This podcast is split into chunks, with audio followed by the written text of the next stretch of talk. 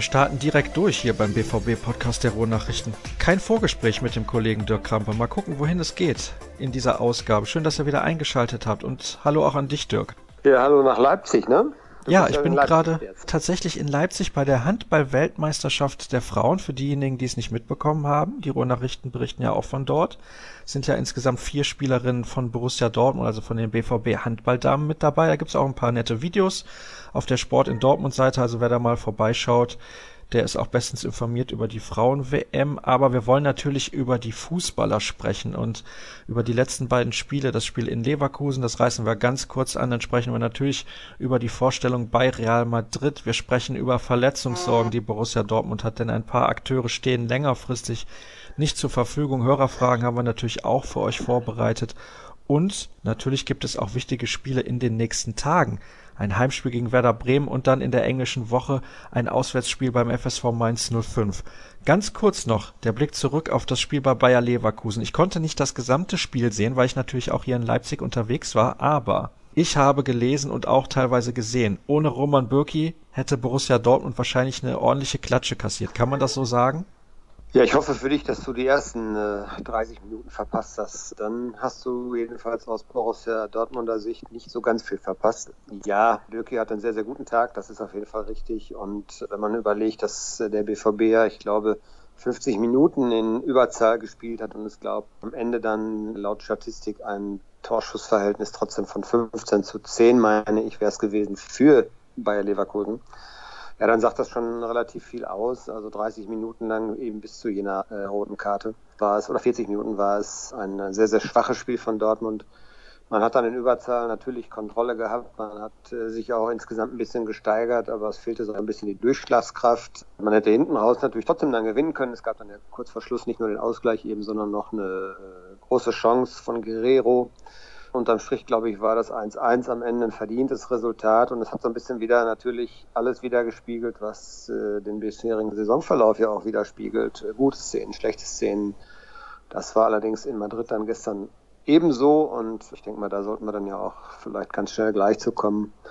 Ja, ausscheiden in der Champions League, aber weitermachen in der Europa League mit ganz kuriosen Umständen, muss man sagen. Zwei Punkte nur ja, ich denke mal, da sollten wir jetzt schwerpunktmäßig mal ganz schnell hinwechseln, weil Leverkusen war ein kleiner Fortschritt, aber eben kein durchgreifender. Ich habe das Spiel hier im Hotelzimmer gesehen, das Spiel von Borussia Dortmund bei Real Madrid und ja, nach 15 Minuten hat man das Schlimmste befürchten müssen. Ja, das kann man wohl so sagen. Also da sah es ganz, ganz schlimm aus. Äh, ich habe heute auch das so formuliert bei uns in der Zeitung, dass es viele Spiele ja schon in Madrid gegeben hat, aber ich habe selten eine Dortmunder Mannschaft gesehen, die so gezaudert hat, die so fahrig wirkte, so ja, mutlos auch, die so wenig Zugriff hatte. Und nach zwölf Minuten, als das 2 zu 0 dann fiel, ja, da haben wir uns auf der Tribüne auch angeschaut und haben gedacht, oh Gott, wo endet das jetzt, wenn man das mal hochrechnet und ja, so weitermacht, dann wird es hier nicht nur ein ganz schlimmer Abend, dann muss man natürlich auch vielleicht über einen Trainer diskutieren, was glaube ich gar nicht so geplant war. Es gab ja allgemein so dieses Endspiel Werder Bremen, wo dann die Wende jetzt unbedingt gelingen soll und ich denke mal, wenn es eine richtig deutliche Packung gegeben hätte, ja, vielleicht hätten wir da heute einen etwas unentspannteren Donnerstag gehabt. Kam dann Gott sei Dank nicht so aber die erste Viertelstunde war schon ziemlich schlecht, das muss man so sagen. Ich war dann tatsächlich ein bisschen überrascht, dass der BVB noch den Ausgleich gemacht hat im Verlaufe der Partie. Wobei gegen Mitte, Ende der ersten Halbzeit war es schon relativ okay. Und Real Madrid hat allerdings auch das für diejenigen, die das nicht ganz so auf dem Schirm haben, natürlich nicht mit der allerersten Besetzung gespielt. Da hat ein Toni Kroos beispielsweise gefehlt, um nur einen Namen zu nennen. Also da kann man vielleicht aus BVB-Sicht sogar von Glück sprechen. Ja, gut, wenn man jetzt natürlich auf der anderen Seite dann mal eben gegenrechnet, wer bei Borussia Dortmund alles gefehlt hat, dann kann man diese Argumentation natürlich auch ins Feld führen. Oh, da hast du mich, da hast du mich gekriegt, Dirk. Da sehe ich natürlich jetzt sehr äh, schlecht aus. ja, nee, nicht dich unbedingt. Michael Zorc hat es heute auch nochmal für alle, die es nicht so mitbekommen haben, erwähnt. Und er hat natürlich auch nicht Unrecht. Also beim BVB fehlen ja nun derzeit auch noch wirklich einige, auch Stammkräfte, muss man sagen, mit denen das Spiel vielleicht eine andere Wendung genommen hätte ich glaube, entscheidend zu null, dass Real dann doch sofort deutlich zurückgestattet hat, dass man einfach ja auch ein bisschen vielleicht Kräfte schonen wollte. Äh, man hat auch hinterher dann bei den Auswechslungen gesehen, also es hat kein Modric gespielt, es hat kein Benzema, Groß stand gar nicht im Kader. Im Sinne, den sie dann hat, also schon das Spiel so ein bisschen genutzt, um seiner zweiten Garde mal eine Chance zu geben. ja, wenn man sieht, dann so ein Kovacic, ja, auch kein schlechter Fußballer. Und ich glaube, wer bei Real Madrid im Kader steht, der kann auch schon kicken. Und es hat aber ein bisschen damit zu tun gehabt, dass sie ihm das Tempo dann rausgenommen haben und dass Dortmund sich auch zusammengerissen hat. Das muss man auch mal positiv daneben anerkennen. Sie wollten, glaube ich, sich nicht so, so abschlachten lassen. Sie wollten sich gut verkaufen und das ist ihnen dann zunehmend gelungen. Und es war dann ja spätestens mit Beginn der zweiten Halbzeit auch ein völlig offenes Spiel. Ganz schnell der Ausgleich dann. Und man hat dann aber gemerkt, dass Real eben auch in der Lage ist, danach dann wieder das Tempo anzuziehen. Und dann gab es natürlich auch, äh, in der Schlussphase gab es natürlich auch eine Drangperiode, wo dann ähm, das 3 zu 2 ja fast eine Frage der Zeit war. Es gab noch das Abseitstor von Ronaldo ganz knapp. Und fiel dann eben noch dieses Tor. Aber auf der anderen Seite auch Shinji Kagawa hätte den Ball ja durchaus mal gegen Ende dann ins Tor schießen dürfen. Dann hätte es ein 3-3 gegeben. Und ich glaube, das wäre so ein deutlicher Stimmungsaufheller gewesen so argumentiert man wieder, ja, wir haben eigentlich ganz gute Ansätze gehabt, wir haben gute Phasen gehabt in diesem Spiel, leider ist es am Ende wieder nicht belohnt worden. Und das ist natürlich eine Geschichte, die wir seit Wochen eigentlich hören und die die Spieler mittlerweile selber auch nervt, dass sie jedes Mal nach den Spielen ohne Punkte dastehen oder mit nur einem Unentschieden dastehen und dann davon erzählen, dass es ja Fortschritte gegeben hat. Und so recht mag ihnen das dann keiner glauben, aber es gab sie in diesem Spiel, bloß so den richtigen durchschlagenden Erfolg hat es eben noch nicht gebracht. Und jetzt gibt es Samstag ein Endspiel, das kann man, glaube ich, so sagen. Es gab zumindest aber auch wieder was Positives, was Pierre-Emerick Aubameyang angeht. Der hat zwei Treffer erzielt und ich glaube, also nein, besser gesagt, wir wissen ja, dass das für Stürmer ganz, ganz wichtig ist, dass sie auch treffen. Bei allen Eskapaden, die es um ihn gab in den vergangenen Wochen, bei allen Geschichten, die man über ihn liest und er sei isoliert, weil er ein bisschen abseits von allen anderen gestanden hat beim Abflug und so weiter und so weiter. Also ich glaube, da sollten alle mal die Kirche im Dorf lassen. Ähm, Pierre-Emerick Aubameyang hat ja in der überwiegenden Zahl der Spiele genau das gemacht, wofür er auch geholt worden ist, wofür man ihn schätzt. Er hat Tore gemacht und es war auch eben jetzt am, am Mittwochabend in Madrid so. er hatte vorher zwei, drei nicht so ganz gelungene Aktionen. Er hätte auch schon vorher mal ein Tor machen können. Da ist der Ball daneben gegangen, aber er macht eben immer eigentlich, auf wenige Ausnahmen, er macht seine Tore und ja, wenn man es jetzt mal rausrechnen würde, dann würde man ganz schnell feststellen, was Borussia Dortmund ohne diesen Spieler wert ist. Und das sieht schon ziemlich düster aus. Also man kann froh sein, dass man ihn hat und er hat seinen äh, Zwischentief noch ein bisschen überwunden. Er trifft wieder regelmäßig und das ist für den BVB lebenswichtig. Was nehmen wir denn mit aus dieser Gruppenphase? Gehen wir mal ein bisschen weg von dem Spiel gestern in Madrid. Das sind zwei Punkte. Beide bei einem 1 zu 1 Unentschieden. Er spielt gegen Nicosia. Tja, vor der Gruppenphase hätte man wahrscheinlich gesagt, das kann überhaupt so nicht zustande kommen, selbst wenn es natürlich in der Spitze eine starke Gruppe ist mit Real Madrid und Tottenham, aber zwei Punkte, das ist, das ist desaströs. Ja, da gibt's nicht, da gibt's nicht viele andere Worte für. Wenn ich jetzt mich zurückerinnere, Hans-Joachim Watzke hat auf der Mitgliederversammlung gesagt, das sei nicht zu ertragen. Und ich glaube, deutlicher kann man es nicht formulieren. Die Ansprüche von Borussia Dortmund waren ganz andere.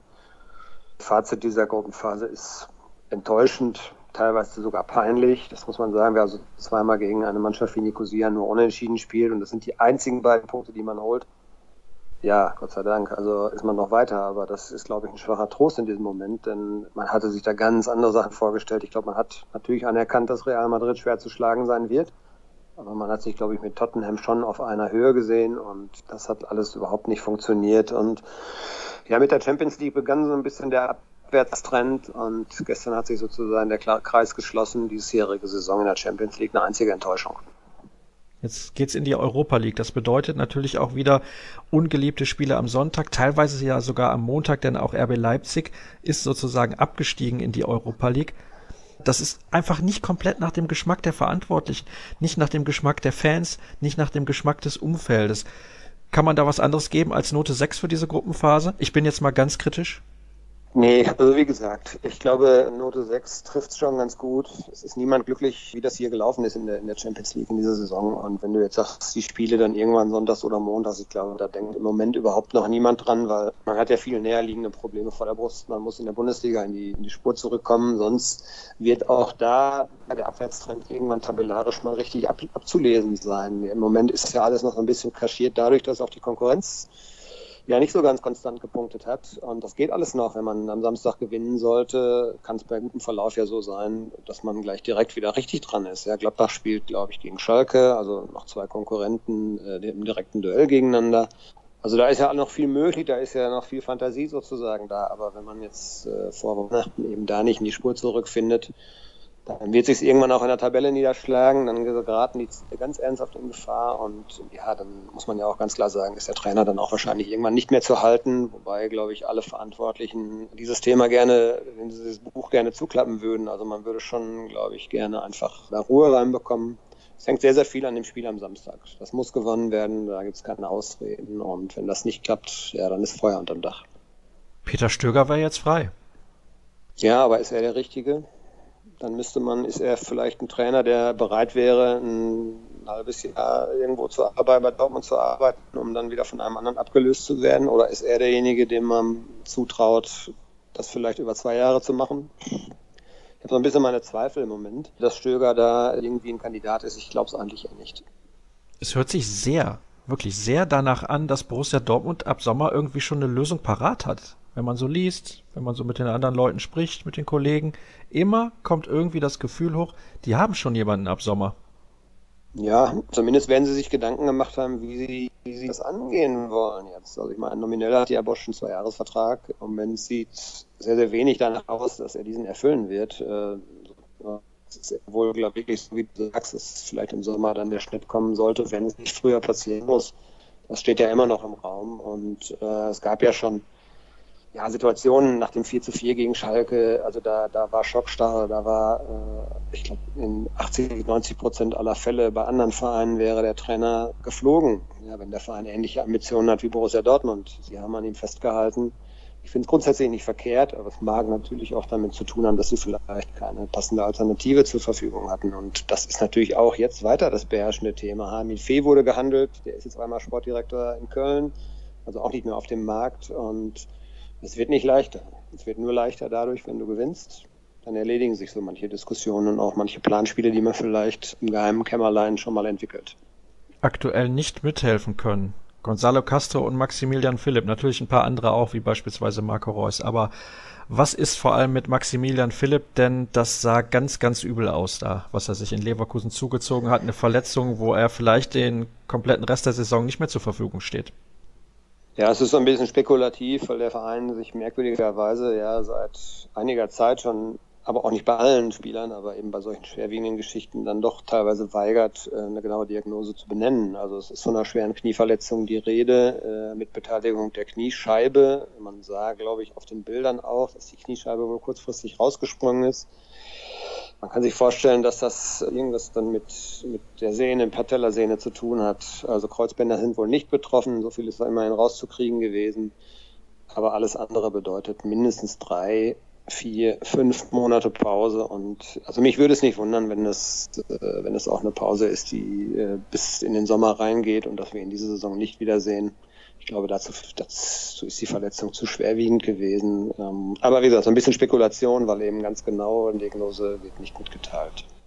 Bei Gonzalo Castro sieht es ein bisschen anders aus, natürlich auch nicht gut. Wie lange wird er ausfallen? Er hat, glaube ich, einen Bänderriss, glaube ich, im Sprunggelenk, ne?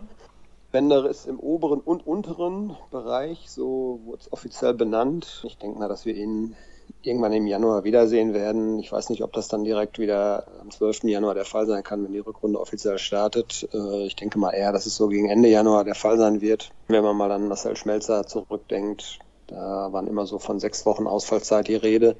Und dann wären wir im Januar und ja, dann gehen wir vielleicht noch mal ein, zwei Wochen wieder drauf, damit er wieder voll in den Rhythmus kommt, voll im Training sein kann. Dann sind wir bei Ende Januar. Aber der wird natürlich deutlich, deutlich eher zurückerwartet, als es bei Philipp eben der Fall ist. Vorne gehen dem BVB ein bisschen die Akteure aus. Reus momentan nicht zur Verfügung. Philipp, dann ist jetzt Götze ja auch verletzt, der eher ein offensiver Spieler ist. Wird eng. Ja, es bietet zumindest nicht mehr so ganz viel Fantasie wie noch vor ein paar Wochen. Und es ist durchaus auch eine pikante Geschichte. André Schöle zum Beispiel war ja auch ein Kandidat für einen möglichen Winterwechsel. Ähm, Pierre-Emerick Aubameyang wurde ja immer wieder auch genannt als äh, jemand, der dann im Winter vielleicht einen neuen Anlauf versuchen könnte. Ich glaube, diese ganzen Diskussionen kann man sich jetzt mehr oder weniger sparen, weil der BVB hat sicherlich da äh, keinen Spieler zu viel und wird da auch jeden erstmal brauchen, weil ja beim Reus ja zum Beispiel auch der Zeitpunkt der Rückkehr noch völlig offen ist. Also man rechnet mit ihm im Frühjahr, aber das ist ja ein undehnbarer Begriff. Und äh, gerade bei so einer Verletzung wie Kreuzband, da kann es ja auch mal Rückschläge geben. Es hat jetzt noch keine gegeben, offensichtlich bei ihm. Aber das heißt ja nicht, dass es vielleicht nicht auf dem weiteren Reha-Weg jetzt nochmal ein bisschen hakt zwischendurch und dass es dann eben doch wieder noch zwei, drei Wochen länger dauert. Also zu viel Spieler hat der BVB dort im offensiven Bereich im Moment gerade sicherlich nicht. Apropos zu viele Spieler oder neue Spieler oder Wechsel. Ich habe gelesen von Manuel Akanji, 22 Jahre alt, Innenverteidiger des FC Basel. Michael Zorg war wohl vor Ort beim Heimspiel in der Champions League der Schweizer gegen Manchester United, wo er unter anderem gegen Ibrahimovic gespielt hat. Weißt du da was von? Kannst du uns mehr dazu sagen? Nicht wirklich. Ich habe den Namen auch gelesen. Ich weiß, dass Michael Zorg häufiger auch unterwegs ist. Das gehört ja nur noch zu seiner Jobbeschreibung. Ähm, und das passt natürlich eigentlich ins Anforderungsprofil. Ähm, man hat im Moment äh, sicherlich keine stabile Innenverteidigung. Wenn man gestern Marc Bartra gesehen hat, der kann einem wirklich leid tun. Also ich glaube, da ist sehr, sehr viel Aufarbeitungsbedarf vielleicht noch. Ich weiß nicht, ob es jetzt noch vielleicht wirklich die Folgen auch des Anschlags sind. Er war ja, er war ja einer, der als einziger oder als einziger war er ja persönlich auch äh, verletzt. Und ähm, dass das vielleicht auch was als Spätfolge jetzt noch mit ihm macht. Er wirkt sehr, sehr unkonzentriert im Moment. Ja, rennt so ein bisschen kopflos auch manchmal über den Platz. Und ähm, im Moment ist er keine wirkliche Hilfe. Jetzt hat neben Sobotic, glaube ich, zwei ganz ordentliche Spiele gemacht, hat sich also wieder zurückgemeldet. Aber man hat noch Ömer Tropak, der äh, zuletzt nicht gut in Form war, als andere Konstante, dann maximal noch Sokrates, ähm, sodass da ein bisschen dünn ist. Also ich glaube schon, dass Borussia Dortmund auch auf dieser Position sucht. Und wenn man dann hört, 22 Jahre alt, eigentlich perfekt, muss man sagen. Schauen wir mal, wie sich diese Personalie entwickeln wird. Ich denke, spätestens, wenn sich das Transferfenster öffnet am 1. Januar, werden wir mehr erfahren. Vielleicht gibt es ja dann auch relativ schnell eine Bekanntmachung. Vielleicht ist da aber auch gar nichts dran. Das werden wir dann erfahren und hoffentlich dann natürlich auch hier im Podcast berichten. Ist ja logisch. Wir kommen zu den Hörerfragen und tja, um es zusammenzufassen, alle Hörer sind unzufrieden, ne? Ja, was ich zum Teil eben bei, bei Twitter auch verfolgt habe, ja gut, das bleibt ja nicht aus. Ja, also ich glaube schon, dass einige auch gehofft hatten, dass vielleicht jetzt in Madrid einfach mal ein Zeichen gesetzt werden kann, dass man äh, vielleicht einen Achtungserfolg landet, indem man eben einen Punkt holt und dass es dann eben auch sichtbar sozusagen aufwärts geht. Und es sind im Moment sehr, sehr kleine Schritte, die vielleicht ja, man klammert sich so ein bisschen an jeden Strohhalm im Moment. Man pickt sich so Sachen raus, die dann eben gut waren und begründet damit vielleicht den Optimismus, dass es nach vorne geht. Aber die Fans sehen eben nicht so richtig, dass es nach vorne geht. Und es gibt eben auch unverändert natürlich noch viele Momente im Spiel, ja, wo man, wo haarsträubende Fehler passieren, wo man denkt, oh mein Gott, was machen die denn da? Und kann natürlich verstehen, dass die Fans da total unzufrieden sind und wir alle warten eben auf den, den richtigen Knalleffekt sozusagen, dass es mal wirklich einen Befreiungsschlag gibt und wir alle hoffen natürlich, dass es auch am Samstag dann passiert, wenn es gegen Werder Bremen geht. Ich zitiere eine Aussage von Angela, 2 zu 0 Rückstand gegen Real aufgeholt, auswärts in der jetzigen Verfassung, dann kam Toprak. ja, ja, ein anderer hat geschrieben, Toprak in der Situation zu bringen, ist wie ein Feuer mit Benzin bekämpfen zu wollen. Fand ich schon uh. sehr krass. Er hat natürlich keine gute Phase, aber ich frage mich auf der anderen Seite auch, wie, wie will er da raus? Man muss ihm Vertrauen schenken, man muss ihm auch mal zeigen, dass man weiterhin noch auf ihn setzt.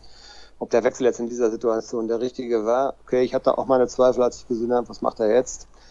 Vielleicht war Bartra auch mit seinen Kräften nervlich und körperlich am Ende und es musste einfach noch ein Wechsel kommen. Und dann würde ich sagen, in einem Hexenkessel wie, wie Bernabeo wäre es vielleicht auch kein gutes Signal gewesen, da so einen Sagadu dann reinzuschicken dann also doch einen erfahrenen Bundesligaspieler, der vielleicht schon 200 Spiele hat, der auch international schon Erfahrung hat, auch wenn er gerade nicht momentan in guter Form ist. Also mit Toprak wird nicht zu Unrecht kritisch umgegangen, aber ich denke mal, dass Borussia Dortmund ihn auch noch braucht und dass es vielleicht eben so eine Idee dann auch war von Peter Bosch, okay, wir lassen dich jetzt auch nicht komplett fallen, nur an dich, auch wenn du gerade vielleicht nicht in guter Form bist und dass es dann hinterher nicht zum Unentschieden gereicht hat, lag jetzt aber auch sicherlich nicht an Ilmar Toprak. Ömer Toprak, das ist eine Personalie, über die könnte ich sehr lange diskutieren. Lars würde gerne wissen, wieso wechselt Bosch bei Rückstand erst so spät aus? Wollte er das Spiel nicht mehr drehen? Ja, die Wechsel von Bosch, das ist ja auch ein Thema, was wir schon mehrfach hatten. Ich muss gestehen, ich habe es ähnlich empfunden. Ich habe auch, wenn ich das Derby nehme gegen Schalke, wenn man, wenn man dann mal sieht, wie Tedesco da gewechselt hat, einfach zwei Leute nach 30 Minuten einfach mal ein Zeichen setzen, um diese Mannschaft nochmal wach zu rütteln. Äh, mit einer klaren Idee auch dahinter. Das vermisse ich bei Bosch manchmal auch. Und ich weiß nicht, wie er denkt. Vielleicht ist er da in, in der Hinsicht ein bisschen konservativer. Er hatte andere Schüler noch auf der Bank. Pudel fand ich war am Ende relativ platt. Ich weiß nicht, ob man so einen Wechsel vielleicht auch nochmal hätte vornehmen können oder vielleicht sogar einen etwas defensiveren Spieler opfern, um eben einen, einen Offensivspieler für einen Lucky Punch noch zu bringen. Also es gab sicherlich auch noch andere Alternativen. Äh, da müsste man also den Trainer dann explizit nochmal nachfragen. Ich war jetzt gestern nach dem Spiel nicht in der Pressekonferenz. Er hat das da aber auch nicht begründet. Es war eine sehr kurze Pressekonferenz wohl. Also Bosch-Wechsel sind immer wieder mal ein Thema. Ich hoffe einfach mal, dass er eine gewisse Idee hat. Vielleicht war es eben auch ein Beispiel von Batra bekommen hat, dass das was wollte, auf einen Wechsel gegeben hat in der Schlussphase. Was mir sehr auffällt bei den Hörern, ist, dass die alle extrem positiv sprechen über Nevin Subotic. Ich zitiere da mal ein paar Aussagen von Flo beispielsweise. Stammplatz für Nevin. Ich bin dafür bester Mann in der Defensive über das ganze Spiel. Bin mir sicher, dass er uns auf Dauer mehr hilft als ein Toprak beispielsweise. Borussengirl schreibt, Nevin hat die Einstellung und die Moral, die jetzt gebraucht wird. Er wäre der dringend benötigte Leader. Was sagst du denn dazu? Ich kann das verstehen. Das liegt natürlich zum einen daran begründet, dass er ein guter Typ ist und dass er, ich glaube, bei den Fans einfach auch Stein im Brett hat. Wenn man sich so an die äh, Jahre erinnert, wo er mit halbnacktem Körper auf dem Autodach gefeiert hat, als die äh, Meisterschaften perfekt waren. Also der hat sehr, sehr viel Kredit bei den Fans, nicht zu Unrecht auch. Ähm, er war auch ein bisschen zu Unrecht sehr, sehr lange im Abseits. Das muss man auch mal äh, vielleicht ganz klar so sagen. Also das hat man auch zum Teil nicht verstanden. Peter Bosch hat ihn relativ lange links liegen lassen. Und ich würde ein bisschen davon dass er so der Heilsbringer ist. Also er braucht sicherlich auch noch ein bisschen Rhythmus. Er hat ja sehr, sehr lange nicht gespielt. Aber er ist eben einer, der sich komplett identifiziert, der sich reinhängt, der sich so richtig kindlich auch freut, wenn er die Chance bekommt. Also es war ja auch keine, keine leichte Zeit jetzt für ihn. Das hat er selber so ein bisschen angedeutet, dass er eben auch Rückschläge jetzt in seiner Karriere hinnehmen musste mit der schweren Verletzung und dass es eben danach dann mit seinem Stammplatz eben bergab ging. Und ich glaube, er ist auch so ein Strohhammer, der sich gerne klammert, einfach so ein Hoffnungsträger in dieser Phase, in der eben nicht so ganz viele positive äh, Spielertypen in Erscheinung treten. Und ich kann es verstehen und ich würde mir eigentlich auch wünschen, dass er das, dass er dieses Vertrauen auch zurückzahlen kann, dass er die Konstanz hat, um eben auch vielleicht eine sehr, sehr wichtige Figur eben jetzt für die nächsten Monate auch noch zu werden. Verdient hätte er es auf jeden Fall einmal. Also Nevin ist ein guter Typ, da gibt es ja keine Zweifel. Nein, da gibt's überhaupt gar keine Zweifel und keine zwei Meinungen. Das ist ein ganz, ganz grandioser Kerl und wenn man sieht, wie der sich auch sozial engagiert, das ist, ja, das ist absolut vorbildlich. Ihr merkt es übrigens, die Tonqualität in dieser Ausgabe ist nicht ganz so überragend. Das liegt übrigens daran, dass ich im Mannschaftshotel der deutschen Handballfrauen einquartiert bin und ich weiß nicht, ob die sich gerade alle irgendwelche Videos angucken in Vorbereitung auf die nächsten Gegner und sowas. Aber es ist nicht ganz so, wie ihr das normalerweise gewohnt seid. Ich werde natürlich da auch noch ein bisschen dran arbeiten, dass das einigermaßen erträglich ist. Aber ich denke, das sollte mal passen. Und deswegen beschränke ich mich auch noch auf eine, oder nur noch besser gesagt, auf eine letzte Hörerfrage. Und zwar auffällig war, dass auch mit der Fünferkette die Offensiven, vor allem Pulisic, zu passiv waren. Warum gibt es hier kein defensives Mitarbeiten? Das war zu Klopps Zeiten noch deutlich anders. Ja, ist mir aufgefallen, gebe ich zum Teil auch recht. Äh, ich könnte mir vorstellen, dass es damit begründet ist, dass er sehr, sehr viel nach vorne gelassen hat. Also Pulisic hat vorne das 1 gegen 1 gesucht, er hat sich auch von 1 gegen 3 nicht abschrecken lassen, ist immer wieder ins Dribbling gegangen und ich glaube, er hat da sehr viel Kraft gelassen. Und vielleicht fehlt ihm auch noch so ein bisschen, wir kennen das auch, auch aus der Vergangenheit, vielleicht fehlt ihm so ein bisschen das defensive Denken einfach auch noch. Ich denke mal, dass es klar angesprochen worden ist, gerade nach diesem 4 zu 4 gegen Dackel gab es ja eine ziemlich intensive Krisensitzung auch der Mannschaft untereinander, wo Klartext gesprochen worden ist. Ich glaube schon, dass darauf hingewiesen worden ist und dass er das weiß. Mit der Umsetzung hapert es halt noch so ein bisschen manchmal. Da muss er vielleicht noch zulernen. Er ist halt auch noch ein sehr junger Kerl. Ja, er ist ein sehr, sehr junger Kerl. Das wischen wir immer so beiseite irgendwie. Ne? Also das darf man nicht vergessen, dass der noch unter 20 Jahre alt ist und dass der sicherlich noch in seiner Entwicklung ein wenig braucht. Und bei manchen Spielern gerade die Defensivarbeit, die kommt dann auch ein bisschen mit der Zeit, wenn man dann auch merkt, wie wichtig das eigentlich ist, nach hinten zu arbeiten und dass das auch dazugehört, wenn man ein absoluter Weltklasse-Spieler werden möchte.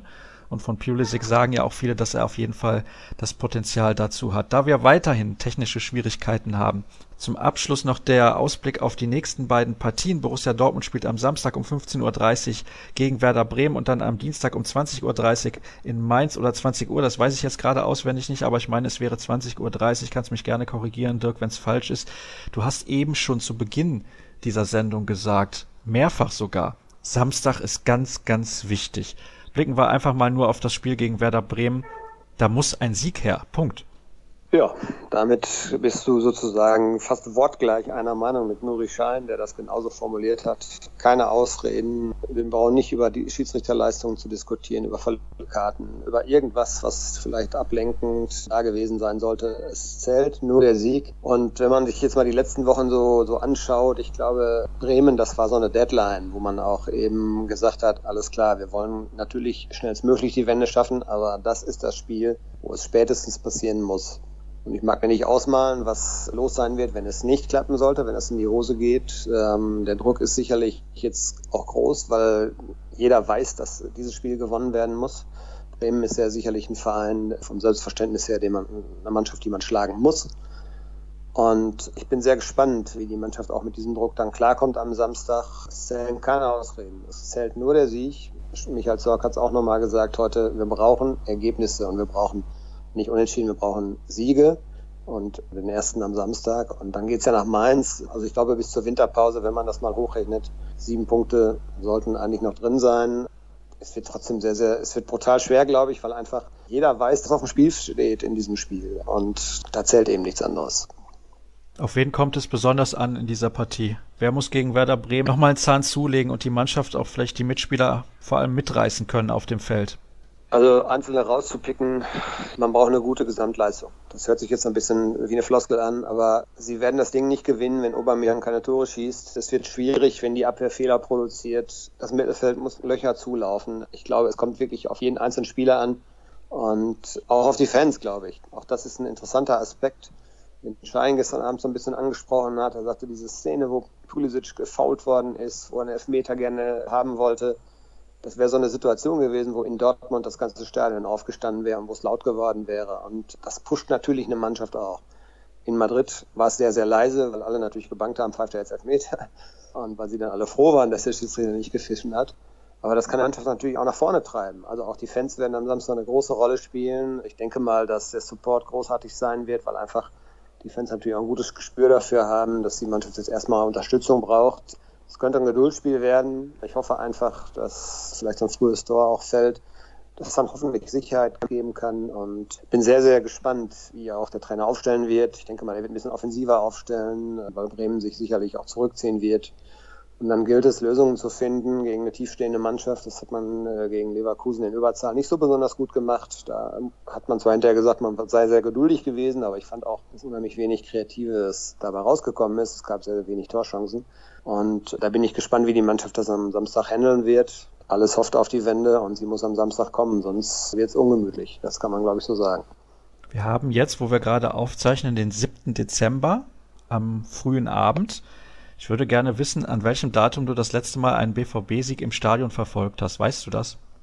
Nee, auswendig weiß ich das nicht. Jetzt muss ich gerade mal zurückrechnen. Den letzten Bundesliga-Sieg gab es in Augsburg. Das war, glaube ich, Ende September. Davor gab es 6-1 Gladbach. Ist das wirklich der letzte Heimsieg gewesen? Das kann sein. Das weiß ich nicht auswendig.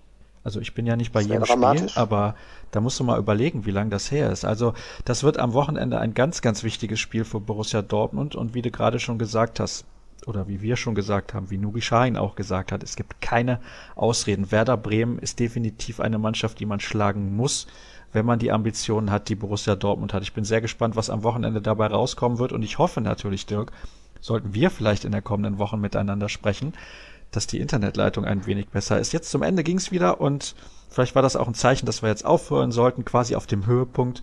Deswegen danke ich euch recht herzlich, dass ihr eingeschaltet habt, dass ihr auch bis zum Ende durchgehört habt und nicht irgendwie vorher abgeschaltet habt, weil er gesagt hat, hm, da ist aber die Technik heute nicht so ganz fantastisch. Alle weiteren Informationen wisst ihr ja, bekommt ihr unter ruhrnachrichten.de, bei Twitter at rnbvb. Die Twitter-Handles von uns beiden heißen at Dirk Krampe und at Sascha Start. Das war's für diese Ausgabe und nächste Woche hören wir uns in besserer technischer Form, hoffe ich doch, dann auch wieder. Bis dann. Bis dann.